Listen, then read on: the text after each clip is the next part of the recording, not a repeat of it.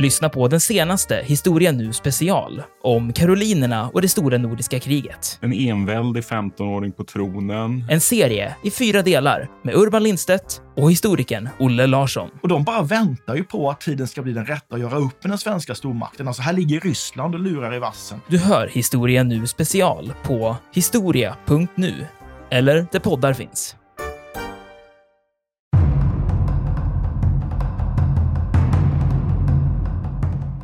Fänriken Ljunggren. Och jag tror att vi har varit inne på honom tidigare i vår podd faktiskt. Han, han är fantastisk. Eh, han har skrivit en, en, en eh, dagboksskildring då. Det är en efterkonstruktion naturligtvis, man märker att han har lagt till saker. Men han finns på plats här vid Ratan och så här skriver han om eh, det här eldöppnandet då. I skogen brakade träden. Avslitna grenar och kvistrar dansade omkring. Jorden kastades högst i luften. Där var ett buller som hade världens sista stund varit inne.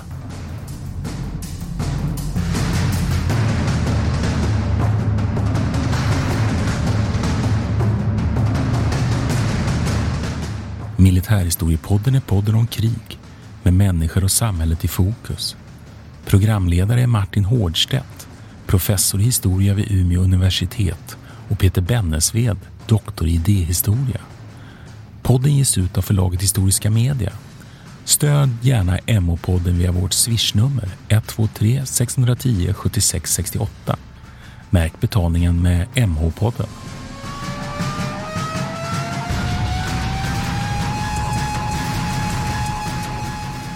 Välkommen till Militärhistoriepodden. Jag heter Martin Hårdstedt. Och jag heter Peter Bennesved. Idag är temat Ratan och sävar. Och då ska jag börja med att säga att det här ligger ju nära eh, saker som jag har sysslat med i forskning. Jag skrev faktiskt min avhandling en gång i tiden. Men du måste, du måste börja mycket längre upp, Martin. Det är ingen som vet var Ratan och Sävar ligger ens. Ratan och Sävar ligger strax norr om Umeå. Så kan man säga. Och Det som jag tycker är roligt är att vi faktiskt har haft ett, en del lyssnare som har hört av sig om det här. Okej. Okay. Så nu är det dags. Så kan man säga. Alltså, det är ju inte, det är inte bara det. Det är ju så att vi har pratat länge om att vi ska göra ett avsnitt om Ratan, om man ska vara ärlig. Och jag har varit lite, och jag har varit lite så här, oh, ja, ja, ja, ja, okej, okay, okej. Okay. Men det är klart att det är ju en, det är ju en intressant eh, episod i Sveriges historia, det får man väl ändå säga. Det, är och, du, ska... och du får motivera den för oss nu, antar jag. Ja, då tänkte jag så här. Man kan säga så här, om man vill komma kriget så nära man kan i tid, faktiskt, ja, kanske till rum, men i tids, tids då, då är det till Rata man ska bege sig. För det är den senaste större striden inom det nuvarande Sveriges gränser. Och du hörde att jag sa senaste, inte den sista. För det tycker ja, jag är viktigt att komma viktigt. ihåg. För det vet man aldrig. Sen är det så att Sverige är ju i krig och bedriver krigföring i Norge 1814. Och sen kan man ju fråga lite hur man ser på våra utlandsinsatser och sådär, men det är ju liksom en, ett, ett annan, en annan ämne så att säga. Men... Ja, det är precis. Det blir frågan också vad som är krig inom Sveriges gränser eftersom det här då är, det är dagens alltså nuvarande gränser. Ja, så är det. Ja, eh, och att Sverige också då ju bedriver krig som stat. Det är viktigt att komma mm. ihåg. Men... Vilken, vilken tid är det? Eller har du inte sagt? Det här är i augusti 1809 och det är ju sista sucken egentligen på finska kriget. Och det är ju en del av Napoleonkrigen som ju Sverige dras in i redan i, i februari 1808. Kriget går ju dåligt i Finland. Svenska armén tvingas in i Västerbotten. Våren 1809 sen så sätter ju ryssarna igång en, en, en offensiv mot Sverige. Kungen avsätts i Sverige, i Stockholm, i mars.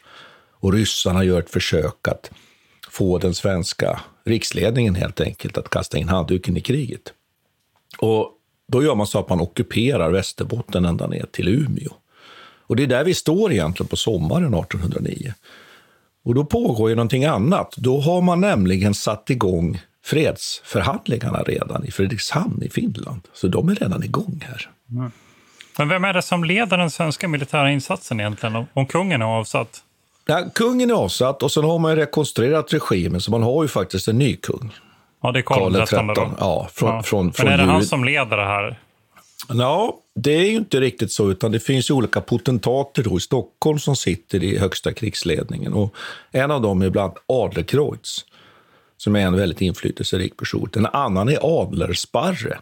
Och Adlersparre är ju den den man som gör myteri med delar av de värmländska trupperna, de som stod mot norska gränsen då, och en del i den här avsättandet av Gustav IV Adolf. Så du har Adelsparre som har gjort militärmyteri och sen har du Adlercreutz som faktiskt är den som avsätter kungen. Så du har egentligen två stycken maktpersoner här. Och de här har lite olika uppfattningar och det här kommer att avspegla sig faktiskt i den här, eh, i den här expeditionen. För att det är så här att Adlercreutz, han är ju arméperson. Så han vill ge armén befälet över den här eh, expeditionen. För det man bestämmer sig för nu här, det är att skicka Sveriges sista reserv upp till Västerbotten, fånga, slå ut den här ryska armén som står i Umeåtrakten för att förbättra förhandlingsläget i de här fredsförhandlingarna. Så Adlercreutz vill ge armén huvudbefälet, Adelsparre vill ge flottan huvudbefälet. För de tävlar ju mot varandra. Och så går kungen in och gör en, ett medlingsupplägg på det här. Det brukar ju sällan bli bra, va, Peter? Nej. För då blir det med. Nej, det är det jag tänker också, att det, att det blir en intressant episod då i svensk krigföring när man inte har en, en kung egentligen som driver det här och som har en stark vilja. Nej, utan, utan det blir då liksom en, en mellanmjölk här eh, och flera kockar och då brukar det ofta bli en dålig soppa. Så att för att vara väldigt konkret så är det så här att man har en expeditionskår då på en 5-6 tusen man som finns då på en flotta. Och den ska då gå norr om Umeå. Det är liksom eh, operationsplanen här. Stopp, stoppa, täppa till reträttvägen för den här ryska kåren som står då i Umeåtrakten. Ungefär 8000 ryska soldater under en general som heter Kamensky. Och sen tänker man sig att söderifrån så ska, så ska Fabian Vrede, en annan general, sätta press på ryssarna, binda ryssarna vid, vid Umeå älv och så ska den här expeditionskåren gå i land norr om Umeå och så gå söderut ah, och så klämma dit ryssarna. Men då har man ju också en, en expeditionschef, då, Puke, amiralen Puke. Och han sitter ute på flottan där i Ratan. Och problemet är då att man delar nu ansvaret och säger så här. Ja, Puke är, är expeditionschef. Men Vrede söder om Umeå, han får ändå eh, föra ett självständigt befäl. Och det här slutar ju med att den här operationen, som det här förstår ju alla, den bygger ju på att man samordnar, sätter press på ryssarna, binder ryssarna som det heter vid Umeå. Och sen, ja. Och det som kommer att bli ett problem redan från början, det är ju att den här Vrede, han gör lite som han vill och kommer inte iväg i tid riktigt, så att den här samordningen misslyckas. Då. Typiskt armén. Ja, eller jag skulle vilja säga typiskt flottan, säger jag som armébefäl. Nej, jag vet, jag bara, Nej, jag vet jag inte. Men, men, det är ganska men intressant. Men, men sen, jag ska bara säga då, så, ty, ja, ja. Jag fortsätt. Nej, men jag, jag, säg färdigt och har en fråga till dig. Nej, men jag tycker att det är en väldigt häftig expedition. Därför det här är faktiskt en landstigningsoperation som genomförs 1809 där man med hjälp av då egentligen tre större örlogsfartyg och en massa kanonslupar plus en ganska stor transportflotta och ett antal, eh, eh till och med har man med några galärer, flyttar sammanlagt nästan 10 000 man, då, en expeditions, rörlig expeditionsstyrka på 5-6 000 man som jag sa då. Men sen med besättning, alltså 10 000 man upp till Västerbotten för att landstiga och det är ganska häftigt vid den här tiden faktiskt. Vi har ju, vi har ju, vi har ju pratat om många i vår podd och många olika såna landstingsoperationer, bara för att nämna eh, Normandie och så vidare. Och så har vi varit väldigt imponerade. Men här finns det vissa liksom eh, förindustriella, tycker jag, logistiska problem här som man ju ställs inför, som jag, jag tycker är häftigt att man, man löser faktiskt. Here's a cool fact. A crocodile can't stick out its tongue. Another cool fact. You can get short term health insurance for a month or just under a year in some states. United Healthcare short term insurance plans are designed for people who are between jobs, coming off their parents' plan, or turning a side hustle into a full time gig. Underwritten by Golden Rule Insurance Company, they offer flexible, budget friendly coverage with access to a nationwide network of doctors and hospitals. Get more cool facts about United Healthcare short term plans at uh1.com. There's never been a faster or easier way to start your weight loss journey than with PlushCare PlushCare accepts most insurance plans and gives you online access to board-certified physicians who can prescribe FDA-approved weight loss medications like Wigovi and Zepbound for those who qualify. Take charge of your health and speak with a board-certified physician about a weight loss plan that's right for you. Get started today at plushcare.com slash weight loss. That's plushcare.com slash weight loss. plushcare.com slash weight loss. This is Paige, the co-host of Giggly Squad, and I want to tell you about a company that I've been loving, Olive and June. Olive and June gives you everything that you need for a salon quality manicure in one box. And if you break it down, it really comes out to $2 a manicure, which is absolutely insane. It's also so easy to get salon worthy nails at home with Olive and June. The difference between how your nails used to look when you did them yourself and now with the Manny system is a complete game changer. The best thing about Olive and June too is it's a quick dry, dries in about one minute, lasts for five days, and full coverage in up to one to two coats. Visit oliveandjune.com slash perfectmanny20 for 20% off your first system. That's oliveandjune.com slash perfectmanny20 for 20% off your first system.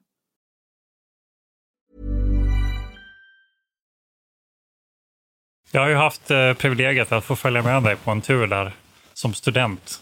Eh, Till vi Ratan? Var du med? Ja, till, Ratan. Ja. Det, Eh, det kommer jag faktiskt inte ihåg, Peter. nej, men jag, eh, men jag kommer ihåg det. Och du höll på att Det var nästan så du slutade med dina historiestudier. Ja, ja, inte riktigt, men det var nära. Men eh, man kan väl säga så här, någonting som jag tycker är intressant med det här. Du säger att nu, om man tagit sig ner till Umeå. Vi har liksom en, eh, en rysk ockupationsmakt egentligen i, i, i Umeå, vilket är, känns extremt verkligt egentligen när man tänker på det. Jag har ju Ja. bott länge och du också. Jag, Ja, vi har ju jag- bott i Umeå jag, båda ja, två. Jag har bott Ja. där i över tio år och du har ju haft Ja, jag har säkert bott där i 20 år. Ja, Faktiskt. precis. Mm, så att vi känner tidigare. till den här Ja. platsen väl, både du och jag. Och det känns ju väldigt märkligt att tänka eh, på Umeå på det viset. Men någonting som jag känner till då ändå är ju att längs med hela Norrlandskusten norr om Umeå så finns det ändå en hel del så lite lokalhistoriska inslag när man pratar om den här episoden och, och att en del ryska soldater stannar kvar och bildar familj. Jag har en del vänner också norröver som har liksom ryska släktingar långt bak i tiden. Så det har satt sin prägel på det här området. Men vad är det som, och då kommer min fråga här då, vad egentligen, vad är det som händer längs vägen ner till Umeå för den, för den ryska armén? Är det, någon, är det liksom en helt problemfri strapats? Alltså de bara tar sig ner och, och, och plöjer genom landskapen? Eller?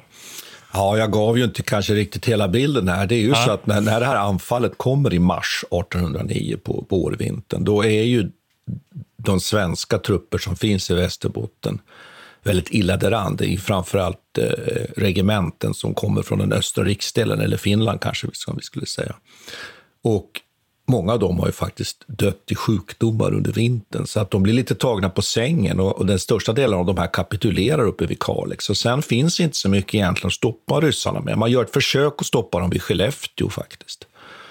Så att egentligen är svaret ganska obehindrat kan ryssarna ta sig ner. Sen är det så att ryssarna försöker gå söderut under sommaren sen. Men då stoppas de faktiskt vid Hörnefors. Så där utkämpas ett slag i juli, 5 juli 1809. Och så blir man kvar då. Och ryssarnas problem är ju logistiken, försörjningen. Och det där är fortfarande lite av ett, av ett eh, en gåta egentligen. Eller jag, har ju, jag tycker att jag har en förklaring till hur de klarade sig, men hur de klarade sig i Västerbotten. Det är ganska mycket folk, 8000 man. Ja, okej, det ska bli intressant att höra. Jag bara eh, en kroka på där. Jag har för mig att jag har läst något brev av Kaminski. Det finns, Mm. för övrigt en, finns för övrigt en känd krog i Umeå som heter Kaminskis källare, eller Kaminskikällan som man kan gå på. Källan gång. Kamensky, den har vi ju trakterat. Ja. Jag har trakterat den. Ja, bra. Nej, men han beklagar han sig. eh, Jag har att han eh, skriver något så här att det är omöjligt att försörja sig i den här bygden. Att den är så karg och eh, bedrövlig. Men, och så vill jag också säga någonting om Skellefteå. Jag vet vid ett tillfälle, tillfälle så att jag inbjuden till ett ställe som jag tror heter Anderstorp. Eh, Eller om jag, jag vet inte om jag var inbjuden eller om jag åkte dit. Det var någonting, för det var någonting med, med något skyddsrum där. Det var precis i början av min doktorandperiod. Jag åkte dit och så Ett var- skyddsrum, Peter, det, det Ja, kändes vet, som att... Nej, men det var något speciellt. Det det, var, det var något speciellt med det här skyddsrummet. Det var just att det var byggt för eh, att det skulle vara en slags panic room.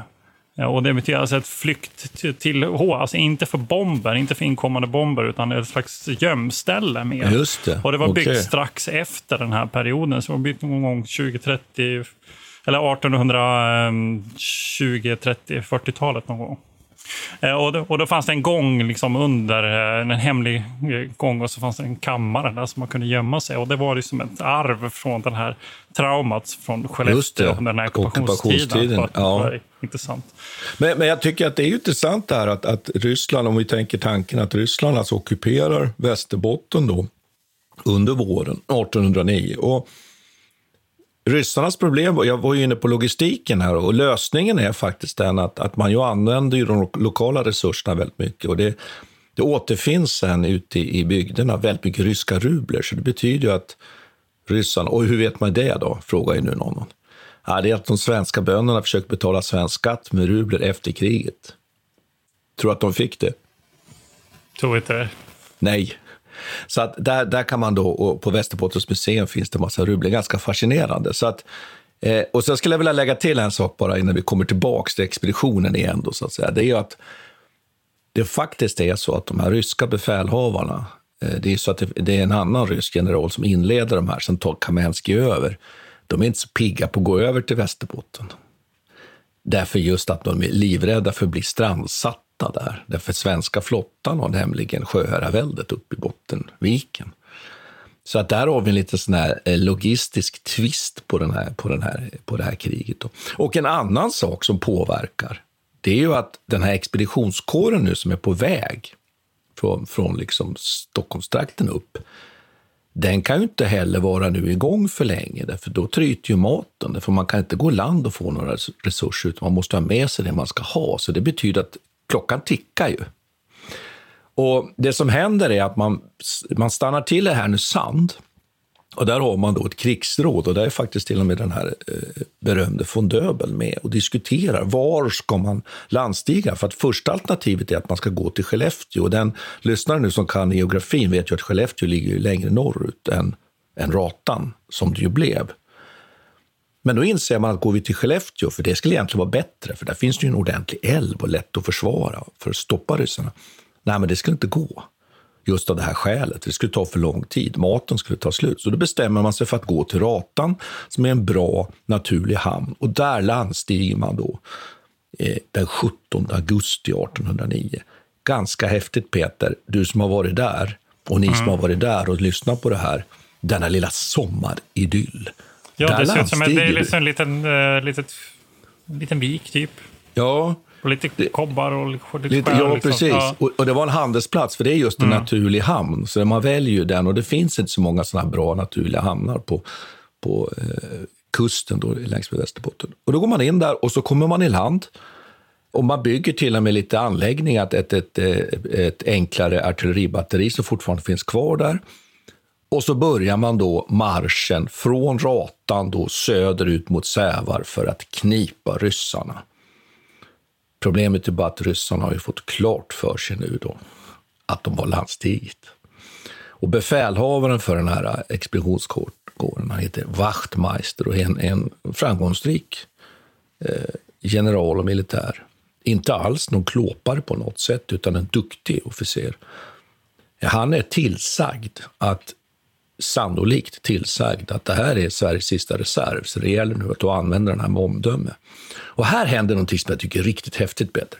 Kamensky, som står med delar av sina trupper söder om Umeå älv faktiskt, för han är på väg söderut för att lösa sina logistikproblem, maten, alltså gå söderut för att hitta, ny, hitta mat. Han får veta detta. Han kastar om hela sin kår och marscherar i, i ilfart norrut och dunkar ihop med den här svenska styrkan vid Sävar på morgonen då, den 19 augusti och anfaller, som det heter, ur marschgruppering. Det där är häftigt. Man undrar ju, de måste ha varit trötta de här ryska soldaterna. Ja. Och sen kommer ju då det här slaget vid Sävar att utspela sig som är ett av, ett av de blodigaste under finska kriget. Eh, Det beror lite på hur man räknar faktiskt. Men, men eh, och det där slaget i sig är ganska intressant. Det finns en plats som heter Krutbrånet. Det är som en höjd söder om Sävar å. Det finns en å och så finns det ett bruk, ett brukssamhälle. Sävarbruk. Och där uppe på den där kullen då finns det svensk fältvakt. Och så blir det så att slaget blir liksom inte sånt här, du vet, klassiskt linjeslag man ställer upp på ett stort öppet fält, utan det blir att först så kommer de, slår de ihop där uppe, blir, blir sammanstöt som det heter, och sen kastar man in från båda sidor mer och mer trupper. Och så slås man in i skogen där, jag har varit där ett antal gånger. Och striderna blir ganska förvirrade. De här bataljonerna, de liksom blir väldigt enskilda och de slåss enskilt mot varandra där. Och så småningom då så får ryssarna då det som svenskarna uppfattar kanske ett visst övertag. Det är ändå så att svenskarna håller emot där uppe på Krutbrånet i princip. Men då får Wachtmeister, som finns lite längre norrut eh, i, i, i, så säga, i bruket, han börjar få information om att ryssarna håller på att gå över den här Sävarån. Lite sydöst, lite längre sydöst. Det är så att Sävarår går egentligen faktiskt inte från öst till väst, utan den går liksom lite diagonalt så här. Och det där tar han på allvar. Det visar sig väl kanske i efterhand att det där var inte så stor risk. Men han blir ju helt enkelt rädd, det är ju självklart för att han ska bli kringränd helt enkelt här. Så han backar tillbaks, tar tillbaks sina trupper till, till Sävar. Där fortsätter striden och sen så småningom bestämmer sig Wachtmeister för att helt enkelt dra sig ur den här striden av rädsla för att bli kringränd. Och det har diskuterats jättemycket det där både i seriös forskning men också i, av olika skribenter. Och man har diskuterat vad det här, vad det här ryssvadet, som det kallas för, var det ligger någonstans. Och var det vid det gamla färjeläget eller var det inte paddlat, vid färjeläget? Jag har paddlat kanot där längs med ja, i Sävarån. Jag, jag, jag, att... satt och tänkte på det också. Du, ja. Jag undrar var, liksom, ja. vad, vad man tar sig över här. Det är ganska... Det är inte så, ån, jag vet inte hur den såg ut då, men den är inte så djup och den är inte jättebred. Men den är lite, ser ju väldigt krångligt ut. Men, det, men så i, i, praktiken så blir det, så det händer ingenting. Vadå? Det blir, det blir bara ett... Nej, man clashar. De stora striderna är ju där uppe på Krutbrånet. Ganska förvirrade ja. strider. Ganska jo, men det blir liksom inget, inget avgörande egentligen. Utan... Nej, alltså det, det, är så att det kommer ryska trupper som sipprar över där, men de är inte tillräckligt starka kan man konstatera i efterhand. Sen är det så att svenskarna hade ett flankskydd dessutom, som mycket väl hade kunnat hålla emot där. Det, det är min bedömning i efterhand. Då. Och Eh, men om man skulle fråga en ryss om det här, skulle de säga att det bara, nej, men Wachtmeister drog sig tillbaka och så? Skulle inte de bara säga att ja, det var en rysk seger helt enkelt? För jo, jo, så är det ju. Och, och, det är ju klart att det blir ju en rysk seger därför att Wachtmeister utrymmer ju den här positionen och misslyckas så tillvida med, med sin uppgift att krossa och fånga den här ryska kåren. Då. Och Sen kan det vara att det ringde i hans eh, bakhuvud, då, liksom den här varningen att eh, bränn nu inte det här sista Sverige har här. Men det finns så mycket oklarheter kring det här och jag har tittat på källmaterialet. Det är väldigt svårt att... Sen ska jag säga så här att du kan ju direkt göra dig ovän med folk i Sävar om du försöker peka ut var det här ryssvadet ligger. För så är det ofta att de som har väldigt mycket lokal kännedom då eh, uppfattar att de vet och, och så där. Så det, det, det, men det viktiga tycker jag egentligen i den här, i den här händelseförloppet för att förstå det är att Wachtmeister uppfattar att han blir hotad i flanken och drar sig tillbaks. Då. Så då går man tillbaks mot Ratan, alltså norrut. Man stannar till på ett, på, ett, på ett ställe, men väljer att inte bli kvar där och försvara sig. Och sen går man tillbaks helt enkelt och börjar förbereda för att eh, eh, ta ombord hela den här expeditionskåren på flottan igen. Då.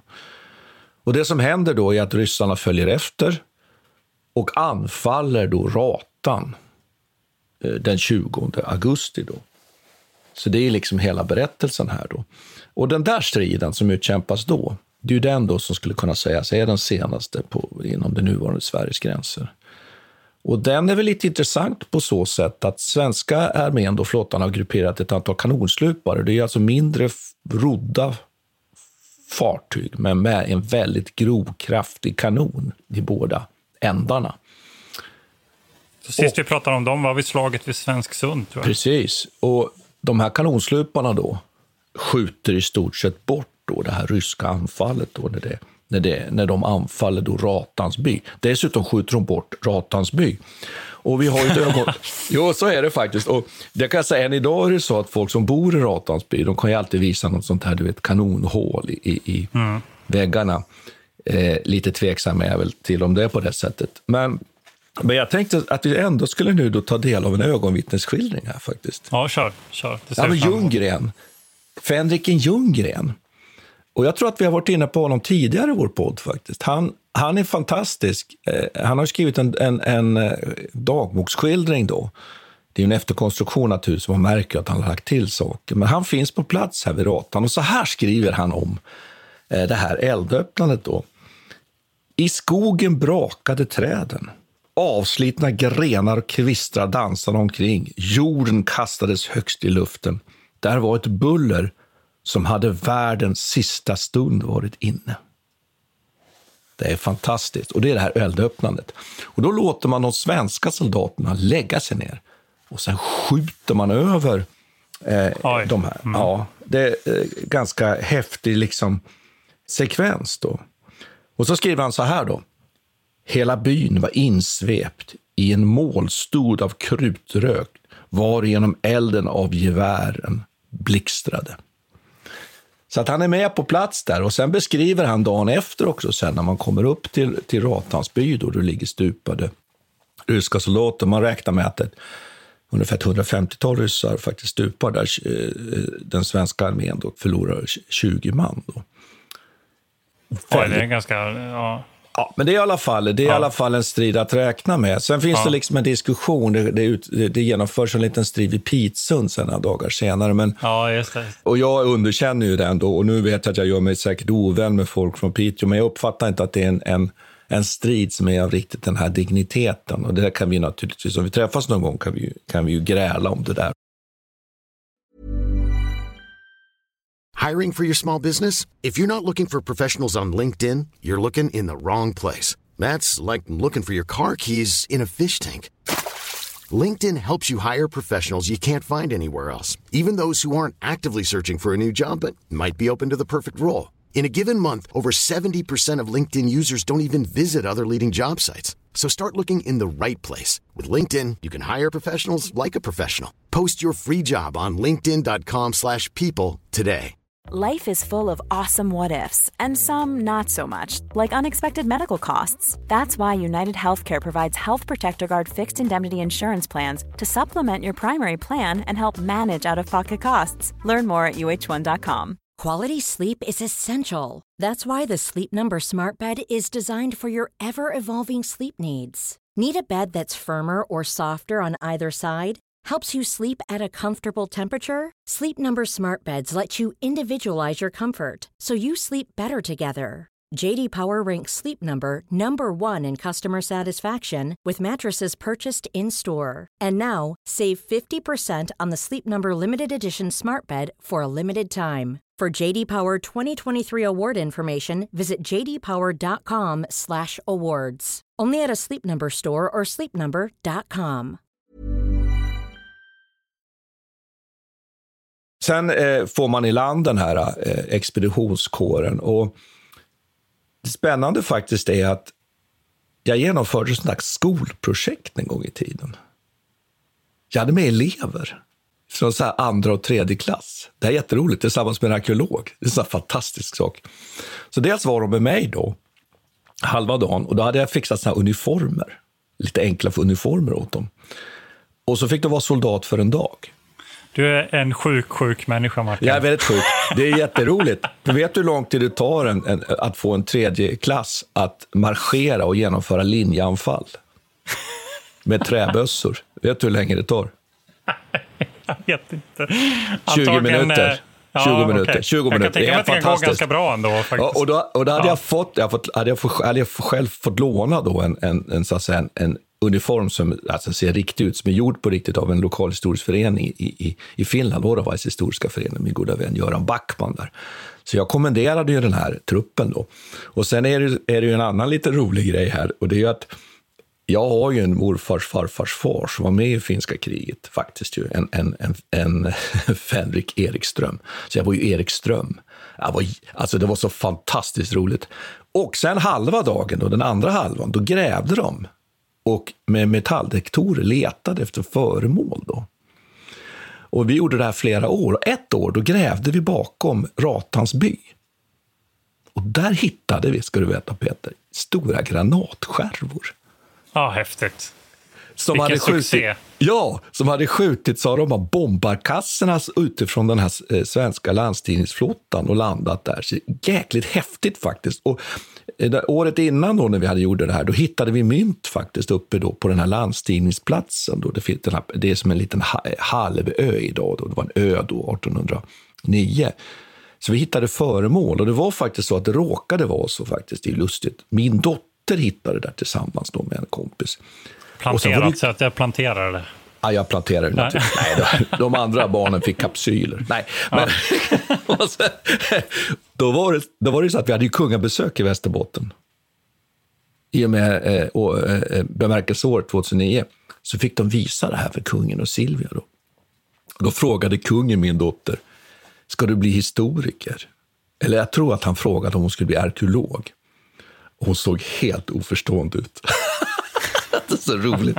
Så här lite anekdoter då kring det här. Men det, det roliga är, och, eh, en, en sak som jag tycker är spännande här är just att eh, minnet av, av de här sakerna lever ju väldigt starkt lokalt. Det håller du väl med om ändå? Jag menar, ja, alltså jag tänkte, ja. jag ska precis, nu ska jag skjuta ner det här från luften. För att det är det man känner, ja, men det är det man känner också med det här, att det är väldigt lokalt. Va? Och, det, Ja, och det, ja. finns, det finns ett problem med det som jag tycker är lite konstigt egentligen.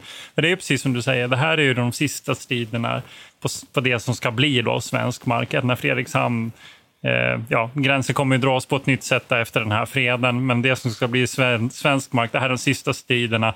Egentligen en helt avgörande stund för Sveriges kommande 200 år, fram till kanske 2023 möjligtvis. Att man kan säga Ja, att det går en liksom linje, ny- vet du det? Ja, det, går, en linje. Ja. Samtidigt så är den här historien så otroligt lokalt förankrad och relativt okänt. Och när du säger Ratan och Säva till folk som inte liksom är nödvändigtvis militärhistoriskt intresserade så har de ju ingen aning om detta. Ja, och det är också sådär, ja, jag försökte i alla fall leta, leta fram någonting intressant att säga om det här slaget som du inte känner till.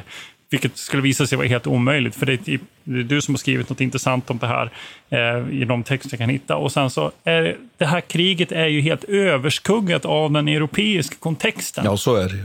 Ja. Det, så det finns ju väldigt lite att säga överhuvudtaget. Det finns väldigt lite skrivet om det här. Och på engelska finns det ju absolut ingenting egentligen. Jag skulle säga att det är totalt okänt. Eh, och det är inte så stort slag heller. Så, Nej, så inte med man, man, europeiska man kan ju vara elak. Man kan vara, vara elak på ett sätt och säga så här, ja det är ju spännande Martin, men det här är en jävligt lokal historia. Du. Ja, men å, andra, å andra sidan så kan man ju säga att det här är ju fan, egentligen ett avgörande, avgörande stund. Ja, det är det. Men då ska jag väl Ja. kontra och säga så här. För det första tycker jag att man kan säga att det har stor betydelse regionalt för oss. Det här, alltså det här är ju Napoleonkrigen rakt in i Västerbotten. Och det kan jag ju nämna då att man, jag har ju varit med några gånger och vallat folk från sådana här planeringsbyråer vid kommunen och så vidare. För att de har ju så dålig smak och fattar ju inte någonting hur viktigt det här liksom är eh, eh, när det gäller att det här är en nationell plats. Va? Nu, det, här, det här får de ta. Eh, utan de ska ju bygga då någon järnvägsstation på Krutbrånet då. Och så försöker jag förklara att nej, men det går ju inte då förstör ni ju den här platsen för all framtid. Eh, ja, det ska dras då en förlängning eh, så småningom då, eh, Botniabanan, eller vad blir det, Norrbotniabanan och så vidare. Så, där och, så att det är väldigt svårt. Och sen kan man i och för sig säga att man har dragit E4 rakt genom slagfältet en gång, så det är kanske redan förstört. Men ändå så finns det liksom en väldigt ohistorisk hållning till det här. Och jag vet inte om det beror på att det är militärhistoriskt jag, också, jag, att det är jag håller känsligt. med dig. Det är eller- konstigt egentligen ja. att den inte lyfts upp mer. Att det här inte är mer Nej. erkänt eller diskuterat som en avgörande stund i Sveriges historia. Ja, jag vet att jag hade en, en god vän som heter Per Iko som jobbade på Försvarshögskolan under, under en period. Han var uppe i Umeå också under en period. Han var, militär, han är major. Och han kämpade med att de inte skulle sätta upp en sån här telekommast på Krutbrånet. Kommer jag ihåg. Men de fattade ingenting. Vadå? Vad är det här för plats för det? Hi, I'm Daniel, founder of Pretty Litter. Cats and cat owners deserve better than any old fashioned litter. That's why I teamed up with scientists and veterinarians to create Pretty Litter. Its innovative crystal formula has superior odor control and weighs up to 80% less than clay litter. Pretty Litter even monitors health by changing colors to help detect early signs of potential illness. It's the world's smartest kitty litter. Go to prettylitter.com and use code ACAST for 20% off your first order and a free cat toy. Terms and conditions apply. See site for details. Traffic jams, tailgating, pileups. Ugh, the joys of driving. How could it get worse? The federal government wants to have a say in what you drive. That's right. The Biden administration's EPA is pushing mandates that would ban two out of every three vehicles on the road today. Don't let Washington become your backseat driver. Protect the freedom of driving your way. Visit EnergyCitizens.org. Paid for by the American Petroleum Institute. Jag håller ju med dig om det här att det kanske är svårt att liksom greppa bra för betydelse, men jag tyckte du sa någonting väldigt, väldigt kärnfullt. Från det här går det ju en rak linje egentligen in i den tid vi själva lever nu. För att konsekvenserna, vi kan ju komma till det så småningom här avslutningsvis och resonera lite kring det med freden och det där. Men jag skulle vilja lite tillägga eh, några saker när det gäller det här slaget. Ja, det är litet. Det håller jag med om att det är. Jämfört med de europeiska eh, slagen ute under Napoleontiden så är det ju kanske, jag ska inte säga skrattretande, men, men det är egentligen helt fel att säga så. för det, det, för det är så stort som det kan vara. Det gick inte att föra in större tr truppmassor i de här områdena av logistiska skäl. Så det är liksom ett sånt där, men jag säger nu så här då, försvar. och på det här slagfältet i Sävar så, så möts det alltså en 5-6 tusen man från båda sidor. Så det är i alla fall 10 000 man involverade beroende på lite hur man, man räknar. En del var utskickade för flankskydd och sånt där. Det stupar. Tusen soldater ligger kvar som bönderna får ta hand om. Och det kan jag också säga som kuriosa. Man vet inte var de ligger. Det här har varit en sån här lång följetong i lokalpressen. Var ligger de? Var ligger de? Blev de bortschaktade när man byggde E4 och så vidare? Och Det är också så att i det här slaget så stupade flest officerare på svenska sidan under något slag under finska kriget. Så man skulle kunna utpeka det här slaget som, som det blodigaste under finska kriget i konkurrens med Oravai-slaget den 14 september 1808. Sen finns det andra aspekter som jag också tycker är intressanta. Det dör ännu fler dag, eh, dagarna efter av sina sår, så man skulle kunna öka antalet sårade. En annan sak som jag skulle vilja lyfta fram. Det gäller ju å andra sidan varenda... Det gäller, det gäller alla, alla slag. Då. Ja, slag. Eh, det också ja. finns en väldigt intressant sak att i det, i det här lokala perspektivet så, så är det ju så att ofta så drabbas ju inte civilbefolkningen så hårt av krigföring under den här perioden. Men faktiskt Sävarby råkar ganska illa ut. Och det intressanta är att Erik Forsell som är brukspatron på det här bruket i Sävar, han är faktiskt den, jag gick ju igenom de här räkenskaperna, det kan man ju fundera på om det är riktigt friskt att göra det, men krigsräkenskaperna för hela kriget och det visar sig att han är den som säljer mest till svenska armén. Han råkar jätteilla ut, det är ganska komiskt. Han ställer upp för armén och det slutar med att man utkämpar ett slag på hans bruks ägor det är väl ändå liksom ett ödets ironi Typ, på något sätt. Typiskt dåligt skulle jag säga. Då, ja, och där kan jag säga att där finns det då bland annat en som heter Robert Eckeryd, en person som du och jag känner. Han har skrivit en jättefin uppsats nu som precis är publicerad i en, en bok som vi har gett ut, en antologi, som handlar just om hur sävar drabbas av det här slaget. Så att det finns sådana där lite fina aspekter. Och sen tycker jag också så här att, att det är spännande att Sverige levererar en, en amfibieoperation för att slaget går ju inte riktigt bra. Men egentligen landstigningarna, det som egentligen borde vara svårt, fungerar egentligen friktionsfritt. Och det tycker jag är lite häftigt att man lyckas leverera det 1809. Så det tycker jag ska säga. Sen ska jag lägga till en annan sak där som är nästan lite komisk. Att den här Puke, han sitter ju där ute på flottan i Ratan. Och den här Wachtmeister rör sig ju då flera mil, det är ju säkert en tre, fyra mil ner till Umeå. Eh, Umeå och sen till Sävar som ligger lite längre närmare Råttan. Mellan här, de här, hur, hur kommunicerar man? Ja, där, där rider en, en person då fram och tillbaka hela tiden. Han heter Lagerbring och det där är sånt där nästan tragikomiskt inslag i hela den här berättelsen. Hur den här Lagerbring ringer. Wachtmeister, ja, ska jag gå mot eh, Umeå? Vågar jag gå? Och så rider han, så säger Puk, ja men gå på du. Och så, och så, och så rider den här Lagerbring fram och tillbaka. Och så blir det väldigt, väldigt veligt. Och så stannar man upp då i Sävar. För det man kan säga här egentligen är ju det att hade Wachtmeister tryckt på ordentligt i ilmarsch ja, då hade ju ryssarna blivit plockade, kanske till och med inne i Umeå stad. Och då hade det varit mycket svårare för ryssarna att hantera det här anfallet, klämda mellan två sköldar. Då. Så att det finns en massa såna här frågetecken kring den här operationen. Men vad händer med Kaminskis eh, styrka nu då? Eh, evakuerar de eller de, de drar det va? Ja, den ja. rann vidare. Så kom han då till ett, till ett avtal och i Frostkåge så småningom skrev han under ett avtal och sen så eh, lämnar egentligen den ryska armén Västerbotten slutgiltigt faktiskt först i november 1809. Men det här påverkar ju då egentligen inte fredsförhandlingarna i Fredrikshamn. Så det är ett meningslöst slag på ett sätt? Ja, det kan man ju spekulera. Hade man plockat den här ryska kåren då, då kanske man hade kunnat, kunnat vinna någonting i förhandlingar. Och det man framförallt ville, det var ju att man skulle få, få behålla Åland. Men där är ju ryssarna stenhårda i förhandlingarna och säger att vi, vi, vi vadå, vadå? Det är väl ingen idé att vi vinner kistan, det vill säga Finland, om vi inte har nycklarna. Alltså man såg på Åland som så strategiskt viktigt då vid den här tiden. Mm. Mm.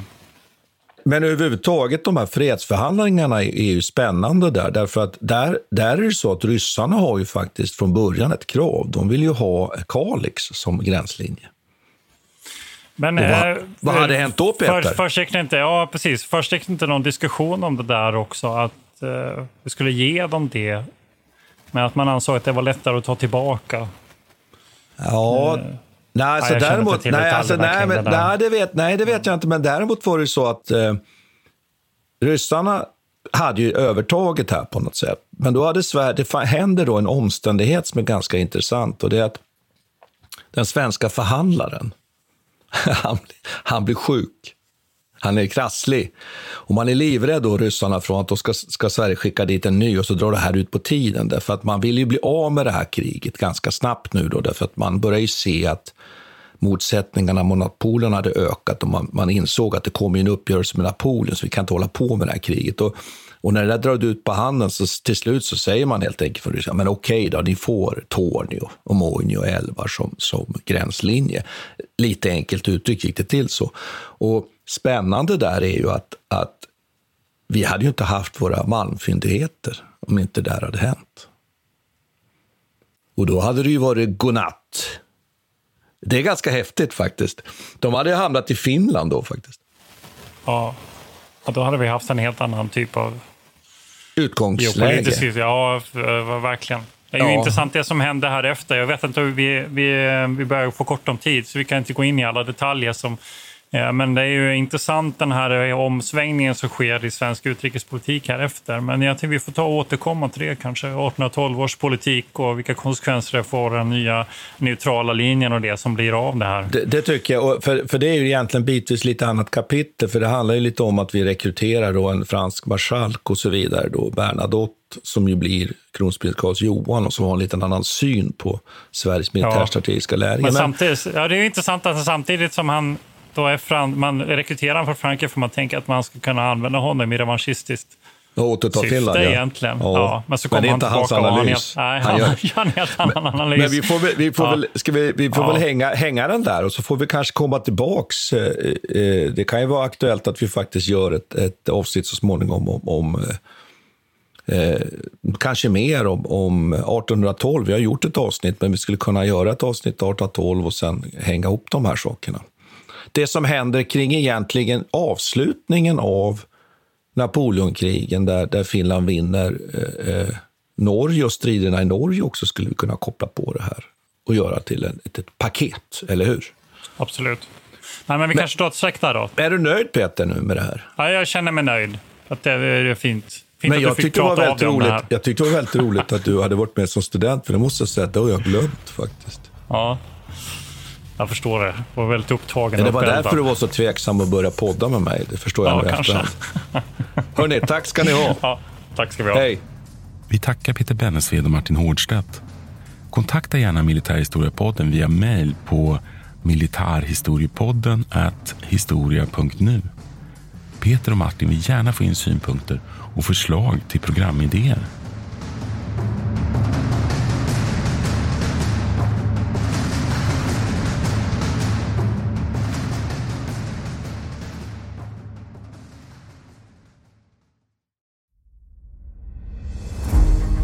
Jakob de la Gardie är den enda svenska fältherre som lett en armé till Moskva och trätt fram inför tsaren. Bedriften gjorde honom till en av 1600-talets största befälhavare. Moskvas erövrare är den första biografin över Jakob de la Gardie, en av stormaktstidens portalfigurer.